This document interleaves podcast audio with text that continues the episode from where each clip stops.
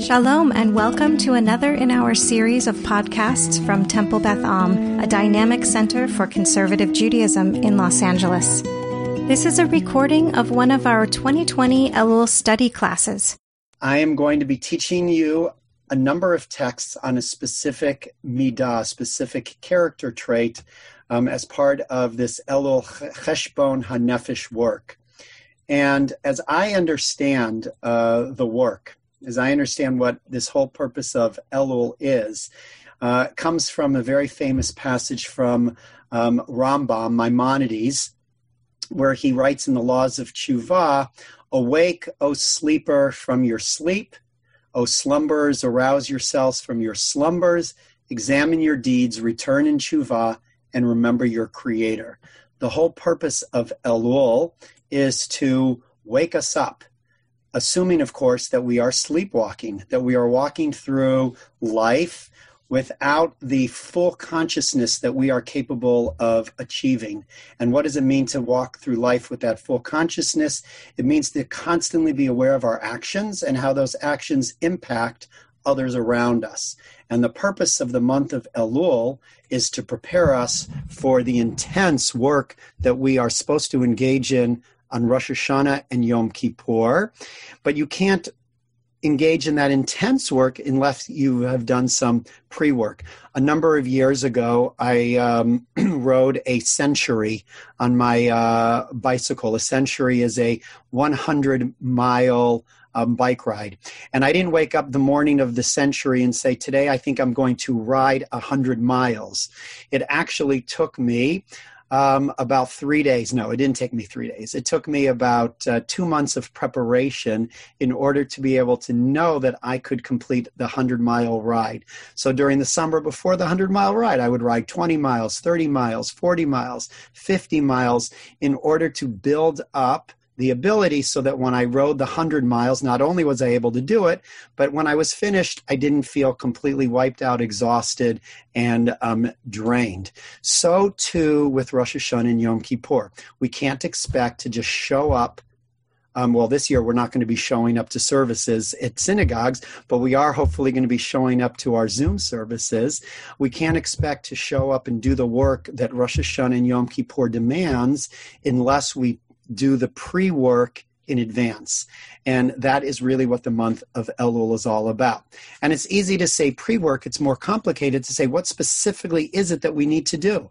How do we engage in Cheshbon HaNefesh, which is a searching of our souls, a uh, internal look at where we are, where we've been, and where we want to go, unless we can focus on very specific uh, things. So I don't know what the other classes have been so far, but I did hear from Rabbi Schatz this morning that I am smack in the middle of this program. There have been 20 classes prior to me, and there's going to be 20 classes afterwards. Um, and I imagine that my colleagues who are teaching are going to be um, doing and have done similar things that I'm doing this morning, which is to look at one area in which we might explore in order to better understand how we can um, work on this specific midah to prepare ourselves, not just for Rosh Hashanah and Yom Kippur, but for the uh, months that uh, follow Rosh Hashanah and Yom Kippur. So I'm going to share my screen, and the midah that I am going to be looking at is uh, the midah of anava, humility. I think I advertised it. So for those of you who are here, you should know that this is what you were um, in in store for today because if you read the introduction you know that it's preparing our souls through the midah of anava and humility let's jump into some learning. And before we begin learning, let's begin with a bracha for the study of Torah. So it's at the top part of your um, sheet. Can everybody read it, by the way? Is the type big enough or would you like me to make it bigger? If you would like me to, if it's good, just like put your thumb up and let me know that it's all good. Okay, excellent. So Baruch atah Adonai Eloheinu melech haolam asher kidshanu b'mitzvotav la'asok b'divrei Torah. Praised are you, Lord our God, ruler of the universe, who sanctified us with the commandments and commanded us to engage in the study of Torah. This is what we Jews do um, as a side of our living, la'asok b'divrei Torah. So, uh, what is cheshbon hanefesh? Just a quick definition for those of you who may be uh, slightly unfamiliar with this term, although I'm guessing that everybody on this call is probably pretty familiar with Cheshbon Nefesh. But Moshe Chaim Luzzatto, who was an Italian exegete and a philosopher and a theologian who wrote a very famous book called Misilat Yesharim, which is a primary text for the study of Musar, of Jewish ethics, wrote in um, this book, Misilat Yesharim, although saintliness is latent in the character of every normal person, Yet without cultivation, it is sure to remain dormant. So, what is he saying in this first sentence? What he's saying is that we all, each one of us, have the potential to be tzaddikim. We all have the potential to be chasidim. Um, and when I say a chasidim, I don't mean, you know, black hat and peyot. I mean chasidim is the pious ones, the ones who not pious in observance of a few particular mitzvot, perhaps like Shabbat and Kashrut, but pious in the sense that they are committed to fulfilling the underlying principle of the Torah, which is Ve'ahavta kamocha. You shall love your neighbor as yourself. Each one of us, according to Luzzatto, has that quality in us. Why is that? Why does he assume in this first sentence that each one of us has latent in our character um, the ability to be tzaddikim? Um, that's not a rhetorical question. Um, that gives you all the opportunity to jump in. Renee, thank you so much for uh, taking the risk and being courageous and raising your hand just remind everybody that when you want to speak, you have to unmute yourself. It's a common um, disease of Zoom. I find myself all the time speaking, having been muted, and forgetting to unmute myself. So I'm, I'm thinking that um, part of that is related to the Yetzer Tov and the Yetzer Ra that we have in us. And um, presumably, if the Yetzer Tov outweighs the Yetzer Ra, then it gives us the potential to be more of a righteous Are they both two and uh, humble person. Excellent, Renee. Thank you. That's right. So we are created, each one of us, with the inclinations to do good. Um, Yetzer Hatov, which I often um, like translated as um, the inclination to serve the other over the service of the self, whereas the Yetzer Hara might be defined as uh, service of the self.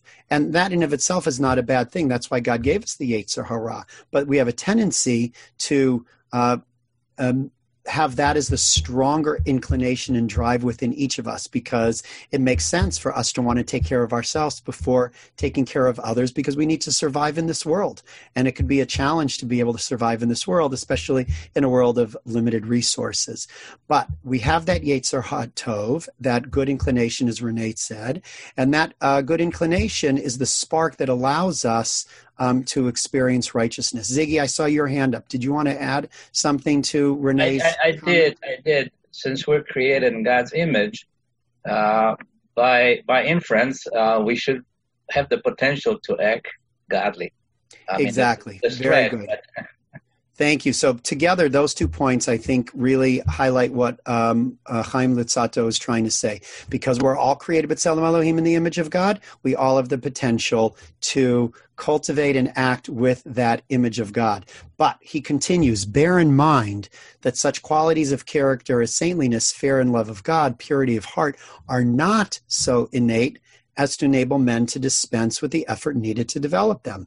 These traits are not so natural as being asleep or awake, being hungry or thirsty, or experiencing any other physical want? Do you have to learn to wake up in the morning? Is that something that you need to teach yourself? Do you need to learn to eat when you are hungry or stop eating when you are full? Well, yes, for some people, there may be challenges around some of those things like sleeping and waking and eating and stopping to eat, but they're much more uh, inclinations that are natural for us. They flow simply from the fact that we are human and they're easy to do. Not so saintliness, right? Saintliness or fair and love of God or purity of heart, these can only be developed by means of special effort. Though there are many obstacles to the cultivation of these traits, there are various ways of overcoming those obstacles.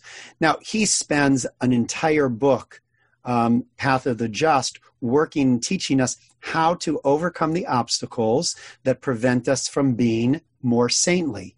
We're not going to be looking at that today. What we're going to be doing is focusing on one midah and figuring out how the cultivation of that midah, anava, humility, can perhaps lend us to find ways in which we can achieve that sense of saintliness, at least within the area of anava, on a more uh, regular basis. So, what I want to do with you today is I want to look at this quality of anava through the lens of uh, uh, Jewish texts. Because when we look at the translation in English humility. And I just looked up a bunch of different dictionary definitions online, Webster's, whatever it was. And um, in summary, humility, which is often the Hebrew word anava translated into English, humility is translated as a modest or low view of one's importance, lowly or unpretentious. And I share that with you because I want us to contrast that English view of humility with the Jewish understanding of humility or anava. Because we're going to find over the next uh, 45 minutes that it's going to look very, very different than the English understanding of humility as lowly or unpretentious. Okay, I'm going to pause for a minute and just see if there are any questions that anybody has. Um, and um, uh, Rabbi Schatz, will you help me because I only, you know, can see one screen and I can see that there's um, more than one screen. Um, so as we go through it, if you see people raising their hands, um, maybe you can interrupt me. Yeah, Gal has a hand up. No, it was from previous, but I just want to make sure that I think it related to Bchira Chofshit, the, the choose to really do good or evil every day. And that's one of the beautiful things that God gave us to choose the ability to make a choice for ourselves every day to be righteous or to be evil. And that God did not create us righteous or evil, so we can make our own choice. Thank you, Gal. Actually, that's a, a, really important point. Every moment of our life is a moment in which we choose to be awake or to be asleep. As Rambam said in the very beginning, I don't know if you were here when I gave that quick introduction. What does it mean to be awake? It means to be conscious of the fact that we can either act in Tov or act in Ra. And the person who is awake is the one who is constantly aware that every action is a choice between being in Yetzer Hara or Yetzer Hatov. Um, okay, so let's jump in. Um, I, I, also noticed as I was screening through that um, Freddie Spiegel is with us, and I just want to do a quick shout out to Freddie um, because. Um, Freddie and I have a particularly special relationship because her brother uh, was my mentor my primary mentor as a rabbi. I had the distinct honor and privilege of working with Rabbi Joel Zaiman for seven years in Baltimore. And I would not be the rabbi that I am without the wisdom and learning that I gained from Rabbi Zaiman. And that wisdom of Rabbi Zaiman's um, carries through to um, his family and is expressed constantly in Freddie Spiegel, along with uh, the other sibling, Gail Dorf. So, Freddie, it's nice uh, to be able to learn with you this morning. It's wonderful to be with you, Richard, and thank you for those nice words about my brother, who we all miss very much. Every day, every day I think about him and miss him to tell your congregants he felt really the same about you. You were the rabbi's son, that uh, his own son. He was only a doctor. well, thank you for that. You're bringing tears to my eyes. So, okay. So we're going to jump into the models of Anava through our tradition. Um, always keeping in mind the the English definition, right? The dictionary definition of humility, a modest or low view of one's importance, lowly and unpretentious. And I want to start with Avraham because where better to start than in the beginning of the Torah with Avraham Avinu. And so the very first passage that I want to look at with you, Genesis 22, um, verse 1. You may know the context of this. This is, of course, after the story of Sodom and Gomorrah, right when God is challenging Abraham to bring forth his son Isaac. Um, it's the story of the Akedah, which we're going to be reading in a few weeks during the uh, high holy days. So vayhi achrei advarim ha'ela Elohim nisa et Avraham vayomer elav Avraham vayomer hineni. Now we don't have a lot of time to get into the whole verse and ask the question, what is the nature of the test and what is the test? But I think um, very quickly, um, without a due explanation, the first test happens just in this very first sentence, in this very first verse. Sometime afterwards, God put Abraham to a test. And he said to him, Abraham, and he answered, Here I am. To me, the very first part of the test is right here the response by Abraham. Do you remember the first time that God calls out to humanity What's the very first moment that God calls to uh, human beings? For those in my congregation, if you're listening to the Elul videos, you may have just listened to um, my Elul video where I mentioned that. What's the call? Ayeka. Ayeka, exactly. When Adam and Eve are in the garden and they eat from the fruit of the tree and they hide when they hear the sound of God, and God says to them, Ayeka, where are you? And they're hiding because they're shamed. They're embarrassed. They know they did something wrong and they don't want to face the consequences of um, what they did wrong. And so they do not respond, Ayeka. I mean, do they not, excuse me, they do not respond hineni, they hide. So the call to God is one of hineni, right? So that's the first, I think, aspect of this test that Avraham passes. Rashi also understanding that word hineni is rather significant to everything that happens through the rest of the story and really indicative of the kind of person that Abraham was and the kind of individuals that we want to be in this world if our biblical characters become uh, mashelim, role models, dugmaot for each one of us. So what does Rashi say? Rashi says, here I am, hineni, such is the answer of the pious, the chasidim an expression of humility and alacrity. So Rashi offers two definitions of this word hineni, two midot, humility and alacrity. We're not going to look at alacrity today's zrizut, although we could spend a whole other hour plus on that midah of, of zrizut. I want to look at this midah of humility. So, so my question, of course, is to all of you, what is the connection between hineni, here I am, and Rashi's understanding of that as humility. I'll ask it again, right? Rashi says, hineni, the answer, the call to God's Abraham is an expression of humility. How is answering a call an expression of humility? Susan. Yeah, it, it means to me, it means I'm listening, I'm here, um, I'm paying attention to you, not to myself. That in a way, it could be humility. Okay, so here we go back to what Gal referred to earlier and what Renee talked about the notion of Yetzer Hara and Yetzer Hatov. When we are in our Ra energy, we cannot hear the call of the other when we are in our Tov energy, right, when our nefesh is open and our neshama is open to express itself fully and completely to the other person, then we are in our Tov energy, and that's where we can respond to the call of the other person, whatever that call is. Excellent. Other thoughts as this connection between humility. So, in other words, Susan, what is what, how would you define humility according to your um, explained definition? Humility is an awareness of something outside myself. Great. Okay. So the humble person is the one who is able to separate his or her own needs in order to be able to hear the call of the other person around them.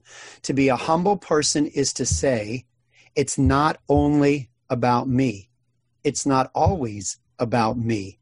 It is about listening to the call out there, the ayeka of anybody and everyone around me, and knowing whether or not I can respond. Now, there are plenty of times where we can't respond to that call. Right? Think about any number of moments in your life where you're exhausted, where you're tired, where you're spent, where you're drained, where you cannot say, Hineni. But what do we do in those moments? What we don't do is like Adam and Eve. We don't run and hide. What do we say to the person? We say, I hear your call and I cannot respond at this moment. At this moment, I cannot serve you the way you are asking me to serve you. I hope soon I will be able to, but right now I can't. Right? That's very different than ignoring the call.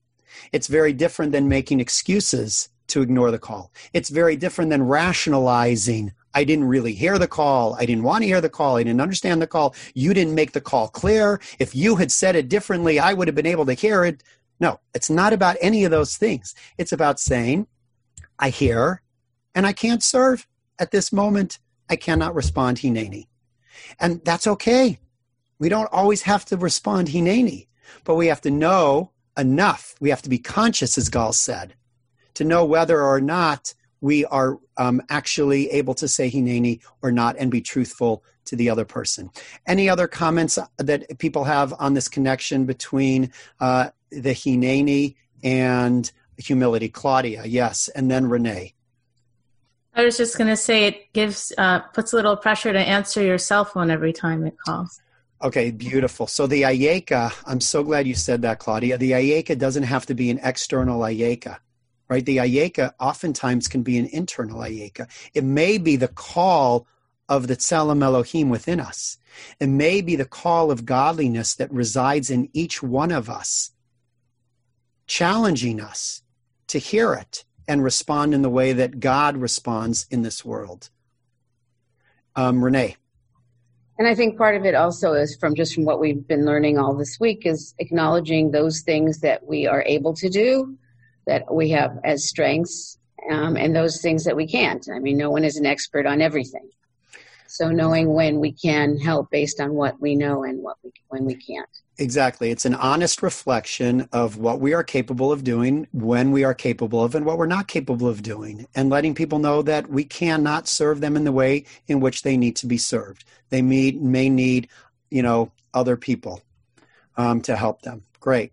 All right. Um, let's. So I have a couple questions that you can meditate on. Um, Rabbi Schatz told me that when we're done with this, um, I'm going to send her my source sheet. She is going to um, place it somewhere. She'll explain that all to you before the end of the class. And then you can reference this study sheet afterwards to spend more time thinking about each one of these sources as we go through them. And so the question that you can meditate on during the month of Elul is what is a Hineni moment that you can remember? When didn't you say Hineni and should or could have? And what is the one thing you can do to live with more anava in the context of Hineni? So those are a couple of questions that you may want to um, meditate on over the course of the next days. So we're going to move from Avraham's Hineni to Moshe Rabbeinu's Hineni. Moshe Rabbeinu's Hineni, whereas Avraham's was the anava of service, this anava is the anava of forbearance. I didn't mean Hineni, I mean anava, the anava of forbearance. So if you look at the text, um, the key in this text, when Miriam and Aaron spoke against Moshe, um, the Cushite woman, right, his uh, wife, whom he had married, for he had married a Cushite woman. They said, Has the Holy One indeed spoken only with us? Has God not spoken also with us? And the Holy One heard it. And then, very interesting, the verse ends, the text ends, V'ha'ish Moshe anav me'od, mikol Adam asher al pnei adamah. He was more humble than any man on the face of the earth. So I want to explore this idea of anava because I think this idea of anava is very different than this idea of anava here. A modest or low view of one's importance, lowly and unpretentious. Would you say that Moshe was lowly and unpretentious? Would you describe Moshe Rabbeinu in that manner? Of course not.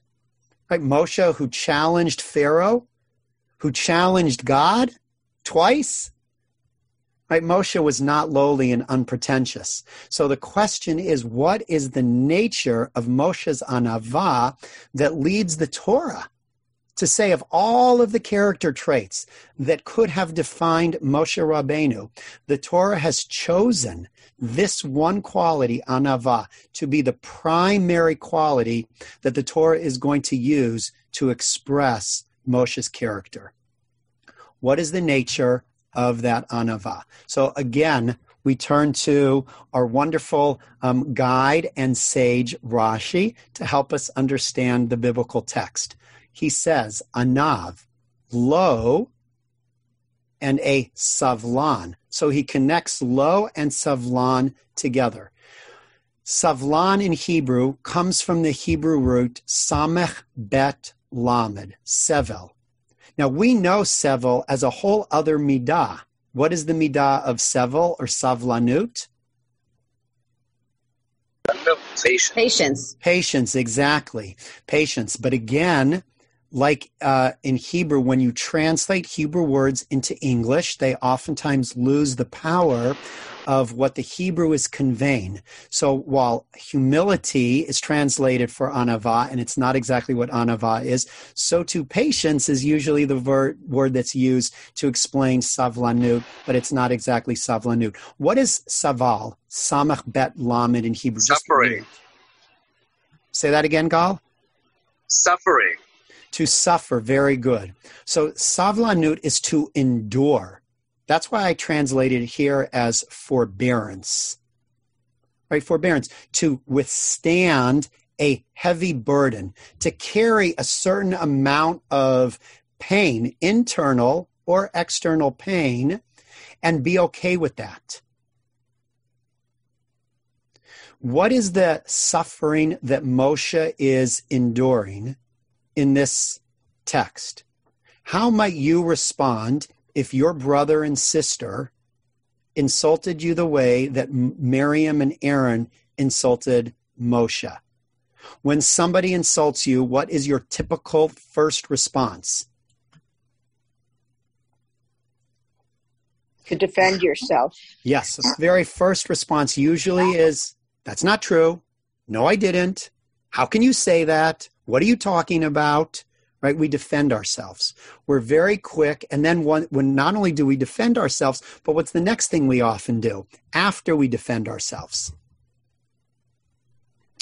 I, yeah, yeah. Susan? We walk away, we get angry and we just walk away? Um, okay, sometimes we definitely get angry and we walk away. Um, I don't think that's the more common response, though. I think the more common response is accuse, accuse someone else. Exactly. We attack back.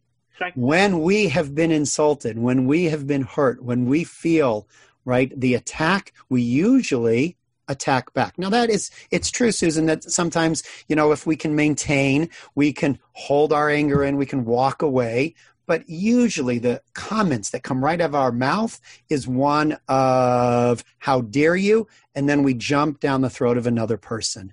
What was moshe's response to the insult that miriam and aaron um, uh, presented to him? Did he attack them? Did he walk away in anger? What did he do it's a remarkable moment a remarkable moment for all of us. In the moment he was insulted, he loved even more. He opened his heart in a greater amount of compassion towards his brother and sister than he even had before. And the first words out of his mouth in direction to Miriam were what? El na rafana la. which means, God, please heal my sister. Here you have a person who was shamed and insulted in front of an entire community, and his response is that of a savlan, to endure the pain of the insult and respond in loving kindness, in chesed, by offering prayers of healing on behalf of Miriam's uh, skin disease. So, I asked the questions and I already answered them. How does Moshe's response reflect anava as you understand it? What do you think is the connection between anava and forbearance? But the question for you to think about is when have you had an easy time expressing such anava or a difficult time? Right? The the text invites us to think about a moment recently when we have been insulted by somebody. And how have we responded? Have we responded in anger? Have we responded by attacking back? Have we responded by trying to defend ourselves?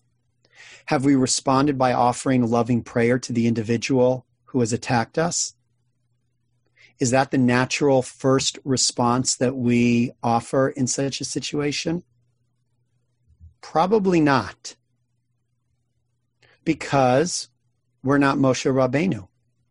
And yet, Moshe's in the Torah to remind us that we can strive to be like Moshe. As flawed as Moshe is at times, right, as flawed as Avraham was at times, our biblical characters exist in order to uh, remind us that we can model their behaviors, that we can achieve the states that they have also been able to achieve. So we have two definitions of anava so far. The first definition of anava is the uh, anava of service, that of Avraham, to hear the call of the other in need. And by the way, what's the connection between the first one and the second one? Forbearance in the face of insult.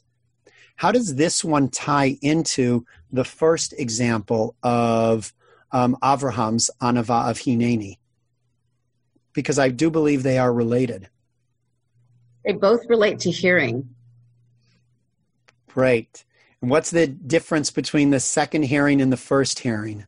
Or maybe not the difference. What's the nature of those two hearings?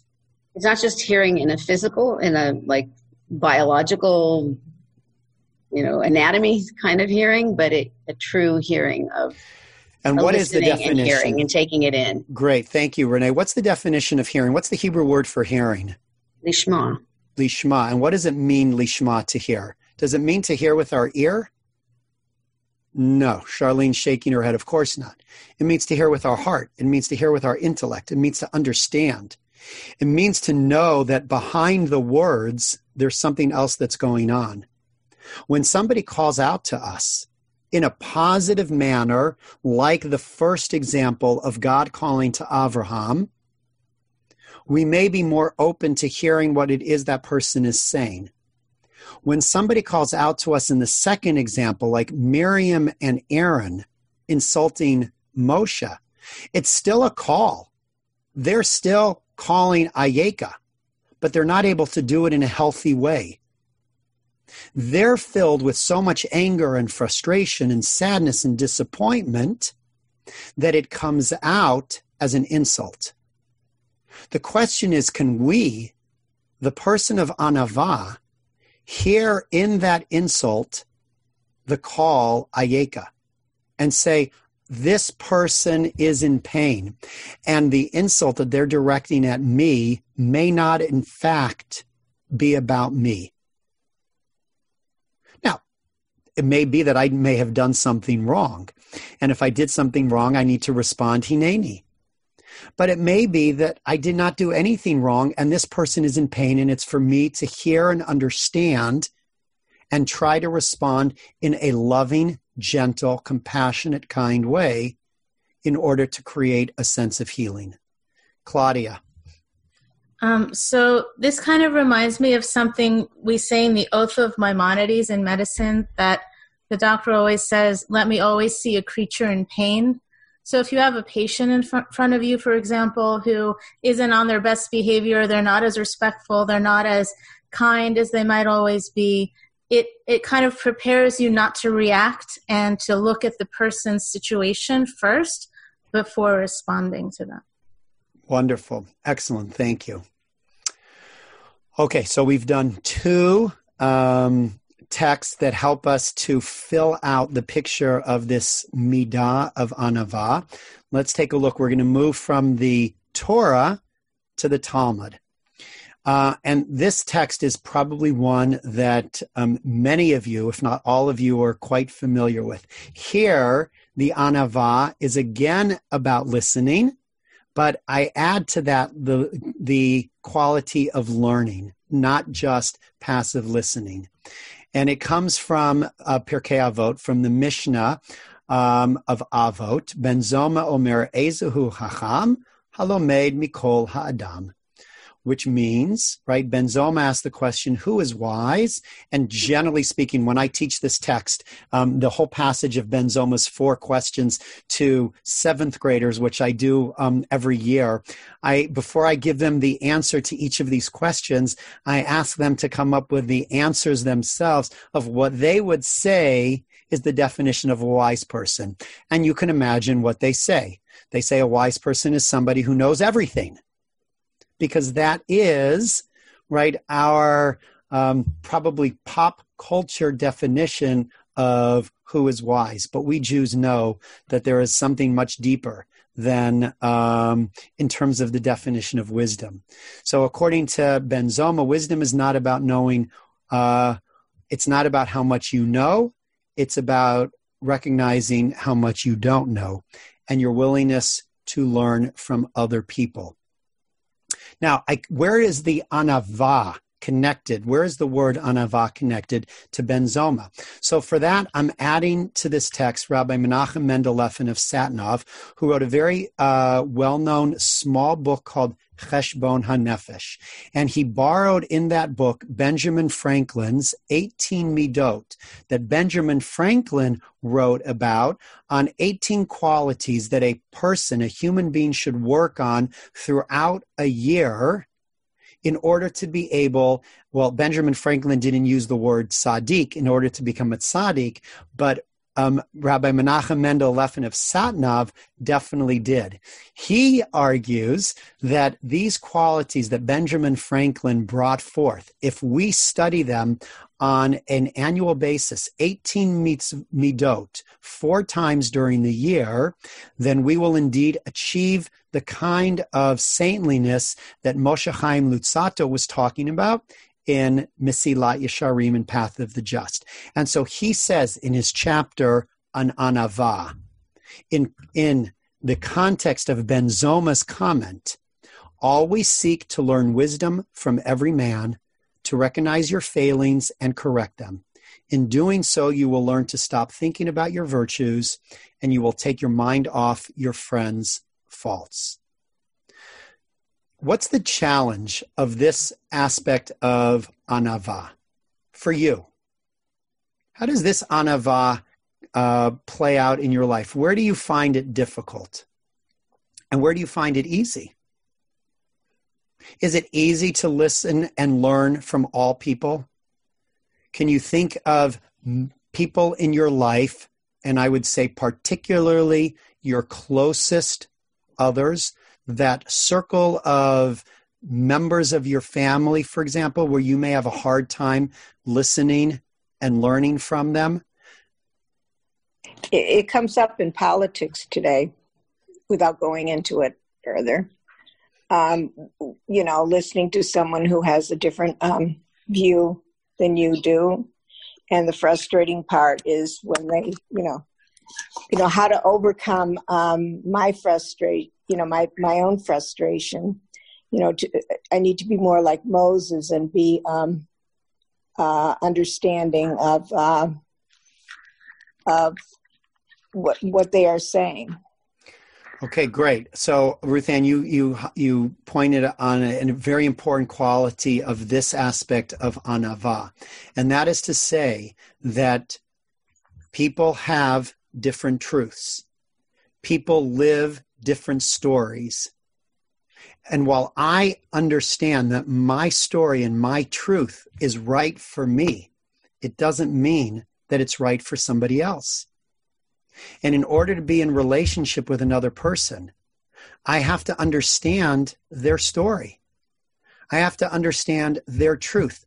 I may not agree with it, and nowhere in this definition of anava does it say, I have to agree, I have to be swayed, I have to be convinced of the other.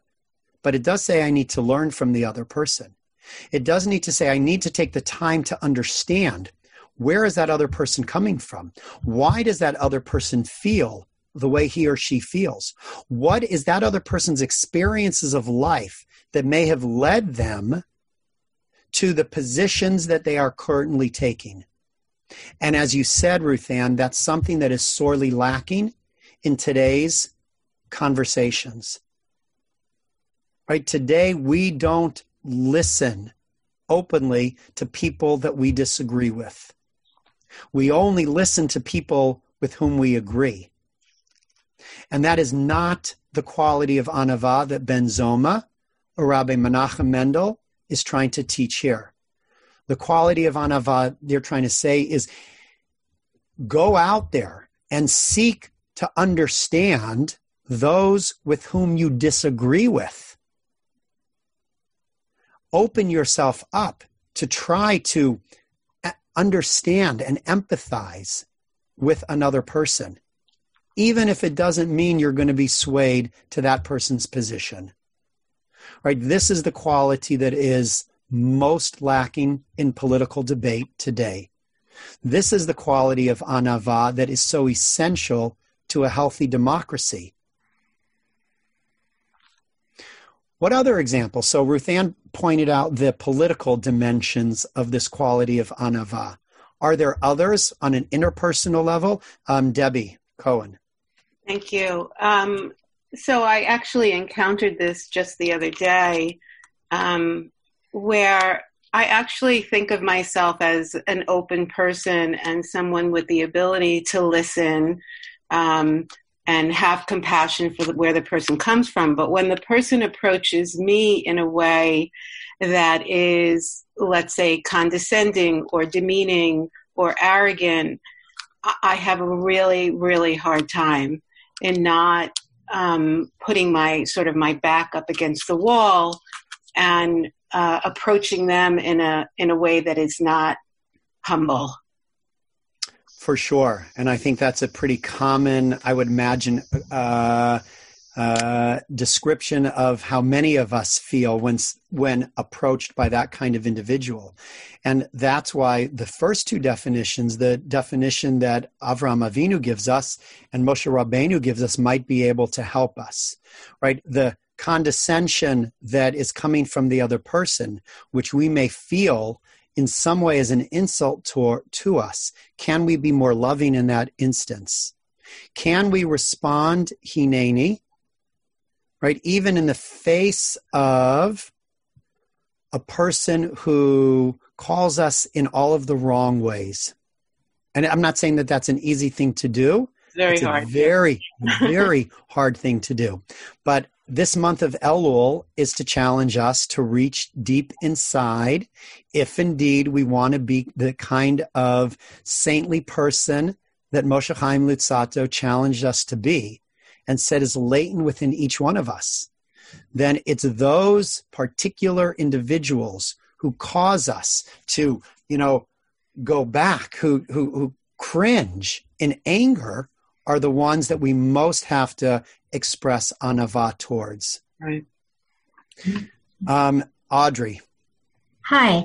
Um, you may have heard that um, the anti Semitic group Goyim TV put a banner on the 405, hanging over the 405 in Inglewood, that said, uh, Jews want a race war.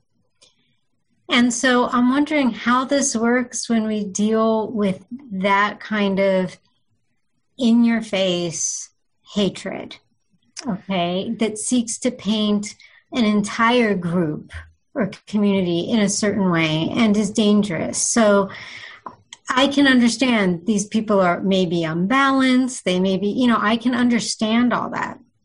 But accepting that is a different story. And I know that we encounter that individually, not anti Semitism, but the kinds of things you're talking about, okay, where we can understand where people are coming from, but we don't have to necessarily accept that into our life.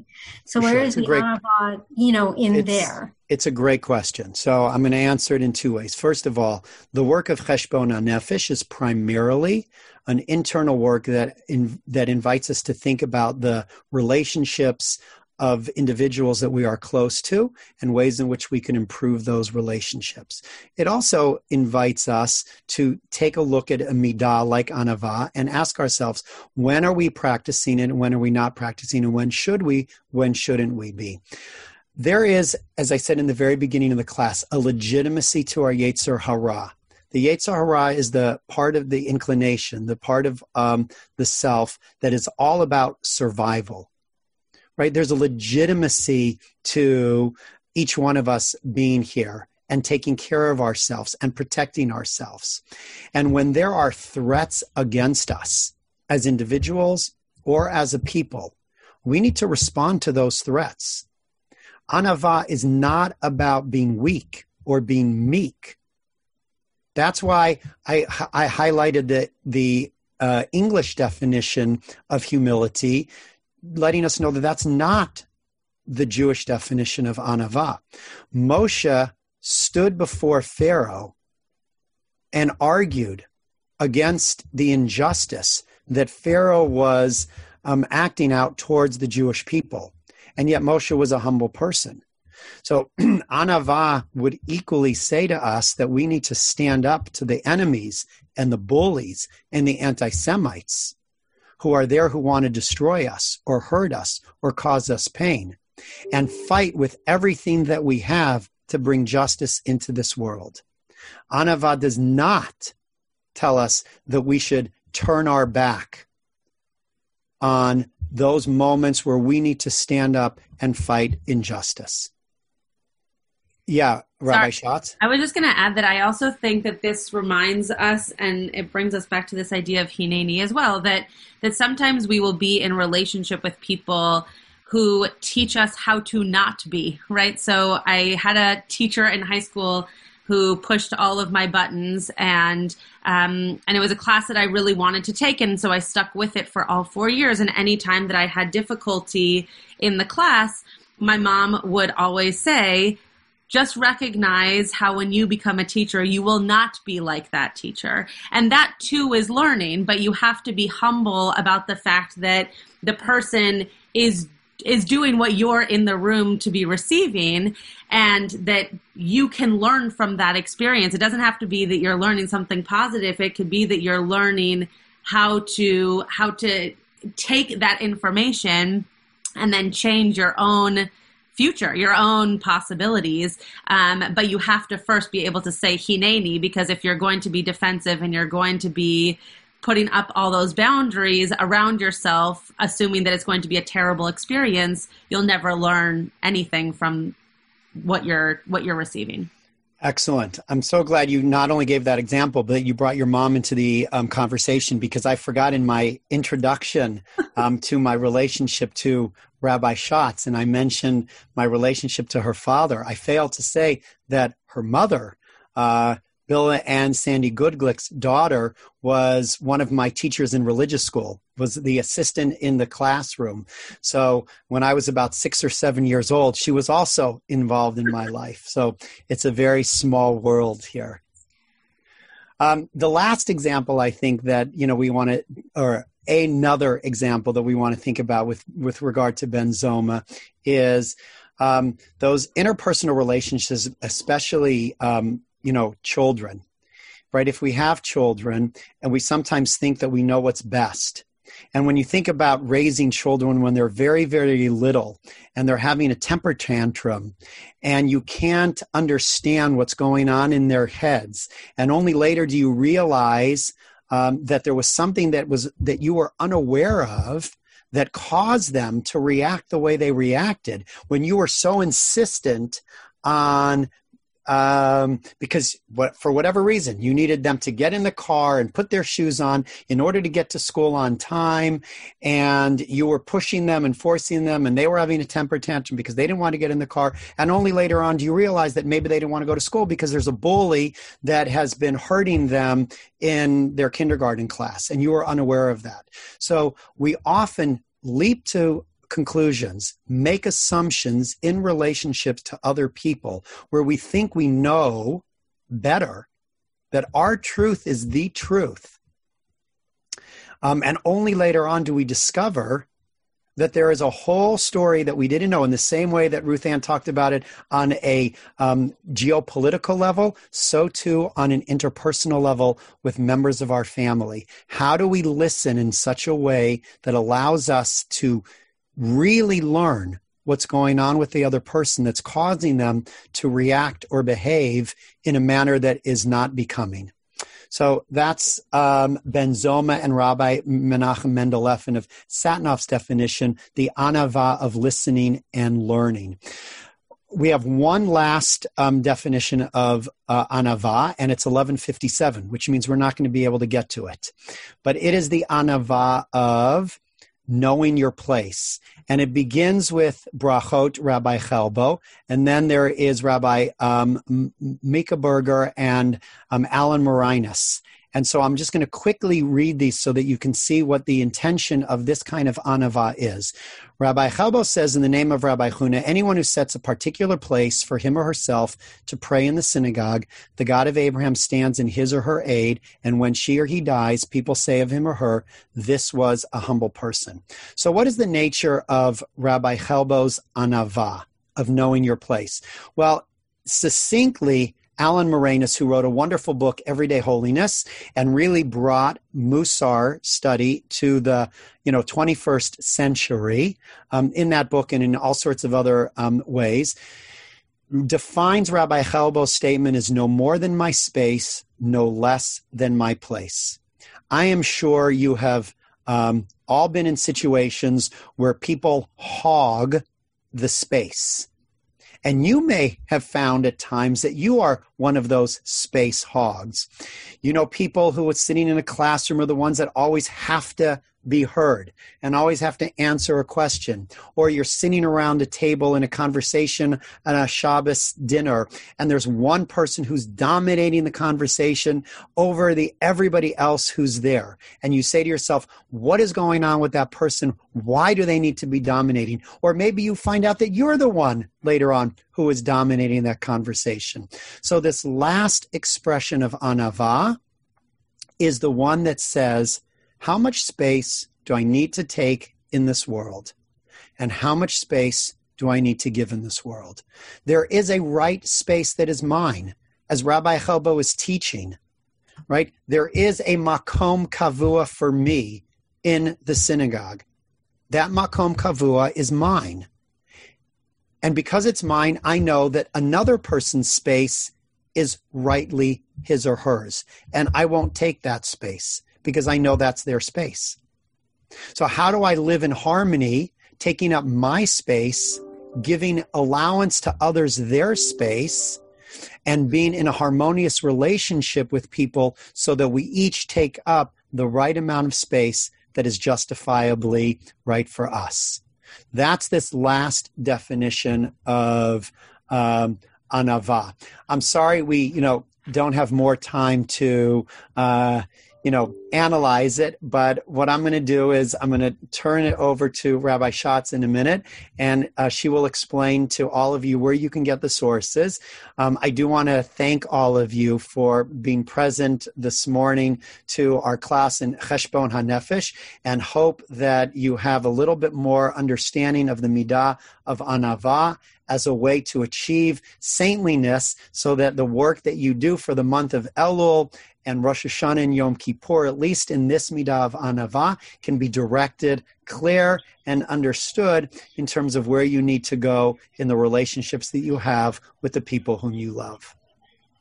Thank you so much, Rabbi Kamaris. This was such a thoughtful presentation and one that, as we are closing out the midah of anava, of humility, and working our way into the next uh, midah of chesed, that this last text is actually a really beautiful one to bridge the two because for, for us to know how to be people who provide chesed into the world, we need to know how much space to take up and how much space to also contract and listen to what others need.